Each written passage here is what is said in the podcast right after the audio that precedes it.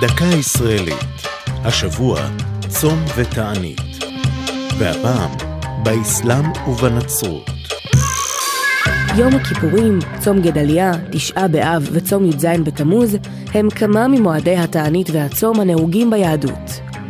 אלא שגם בדתות הצעירות יותר, הנצרות והאסלאם, אימצו את הכלי הרוחני למען היטהרות והתקרבות לאל.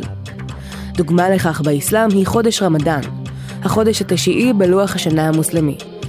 במהלכו נערכים אירועי בידור ואחווה, ובכל ימיו נוהגים המאמינים לצום מעלות השחר עד רדת החשיכה, אז שבים לסעודה חגיגית.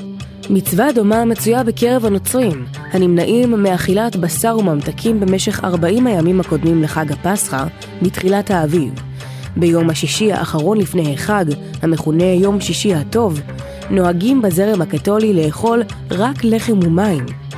ואילו האורתודוקסים כלל לא שותים ולא אוכלים באותו יום, כביטוי לאבל על צליבת ישו. בעוד בנצרות מהווה הצום דרך לסיגוף, צער וחזרה בתשובה, הרי שבאסלאם הוא מוקדש לכפרת עוונות. הן בנצרות והן באסלאם באות התעניות לקיצן ביום חג, עיד אל-פיטר, חג שבירת הצום באסלאם, וחג הפסחא בנצרות.